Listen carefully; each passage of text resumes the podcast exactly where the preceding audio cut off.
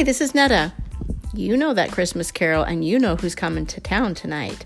Santa Claus. He sees you when you're sleeping. He knows if you're awake, which is totally creepy. He knows if you've been bad or good, so be good for goodness sake. I didn't really plan to do the fruit of the Spirit, goodness, on Christmas Eve, but actually, this is working out perfectly. You see, I've been looking at the fruit that comes from having the Spirit of Jesus live in us.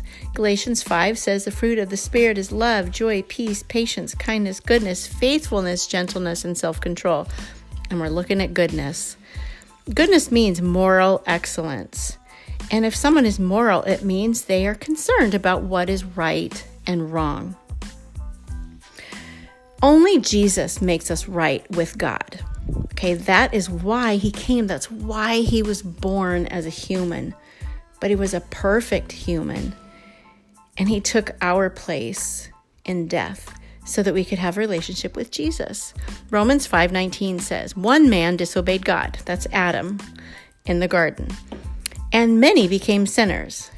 In the same way, one man, Jesus, obeyed God, and many will be made right." So Jesus is the only good one, and he makes us good with God. God, we're good, right? Because we've accepted Jesus. But let's talk about how we live that out. Ooh, it's hard. It's hard to do what is right. Moral. The word moral really makes me think of someone who does what's right when no one else is looking. And I know that's a definition for other things too. But when I think of someone being moral, I'm like, they do what's right, no matter what. Now, because we're humans, we do make mistakes, and goodness runs away from us sometimes. And you know, I had an opportunity to just take a nice bite out of the old humility apple very recently.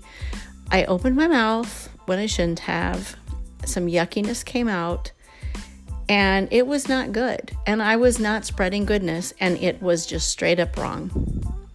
Regardless of the reasoning, the way it came out was all wrong. And I had to go back and make it right. I think that's where we get stuck a lot.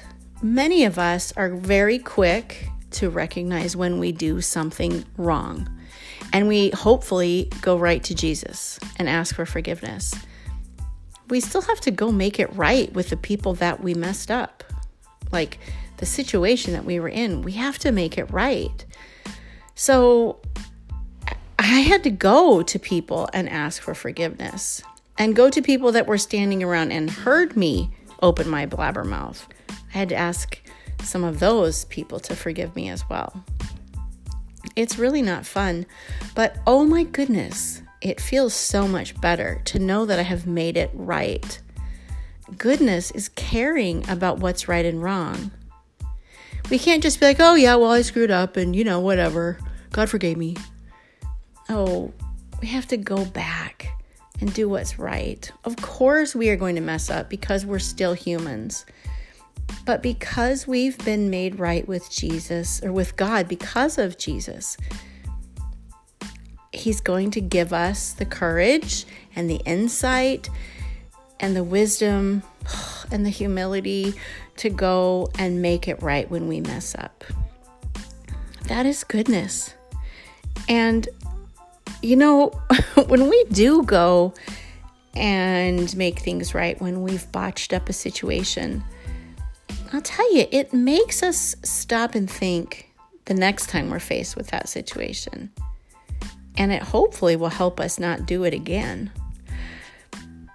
At Christmas time back in the 80s, I was in college and I worked at a gigantic department store um, called Dayton's in downtown Minneapolis. And it's kind of like Macy's is. Actually, Macy's bought them out later on. And I loved working there.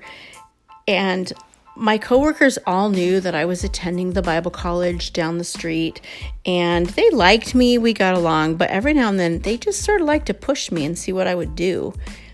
And there were times where certain customers would start coming into our department and all of a sudden I would look around and all of my other fellow employees would be gone. They'd be like hiding behind racks so that I had to deal with this particular customer or whatever that was obviously going to be a challenge.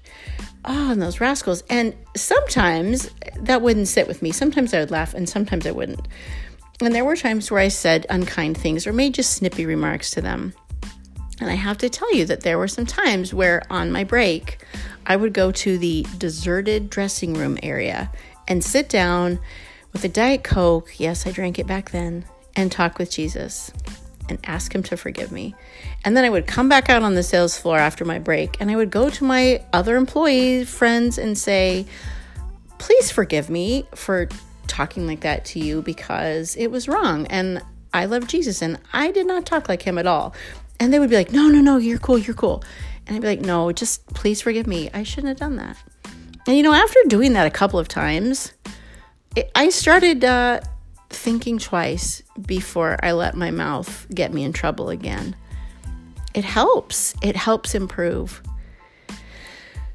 So, my friends, let's be good for goodness sake because God is good. He sent Jesus. He didn't just send Jesus so we could sing Christmas carols and think of a sweet baby. He sent Jesus to die in our place. If that isn't good, I don't know what is. And that is just a little piece of my heart.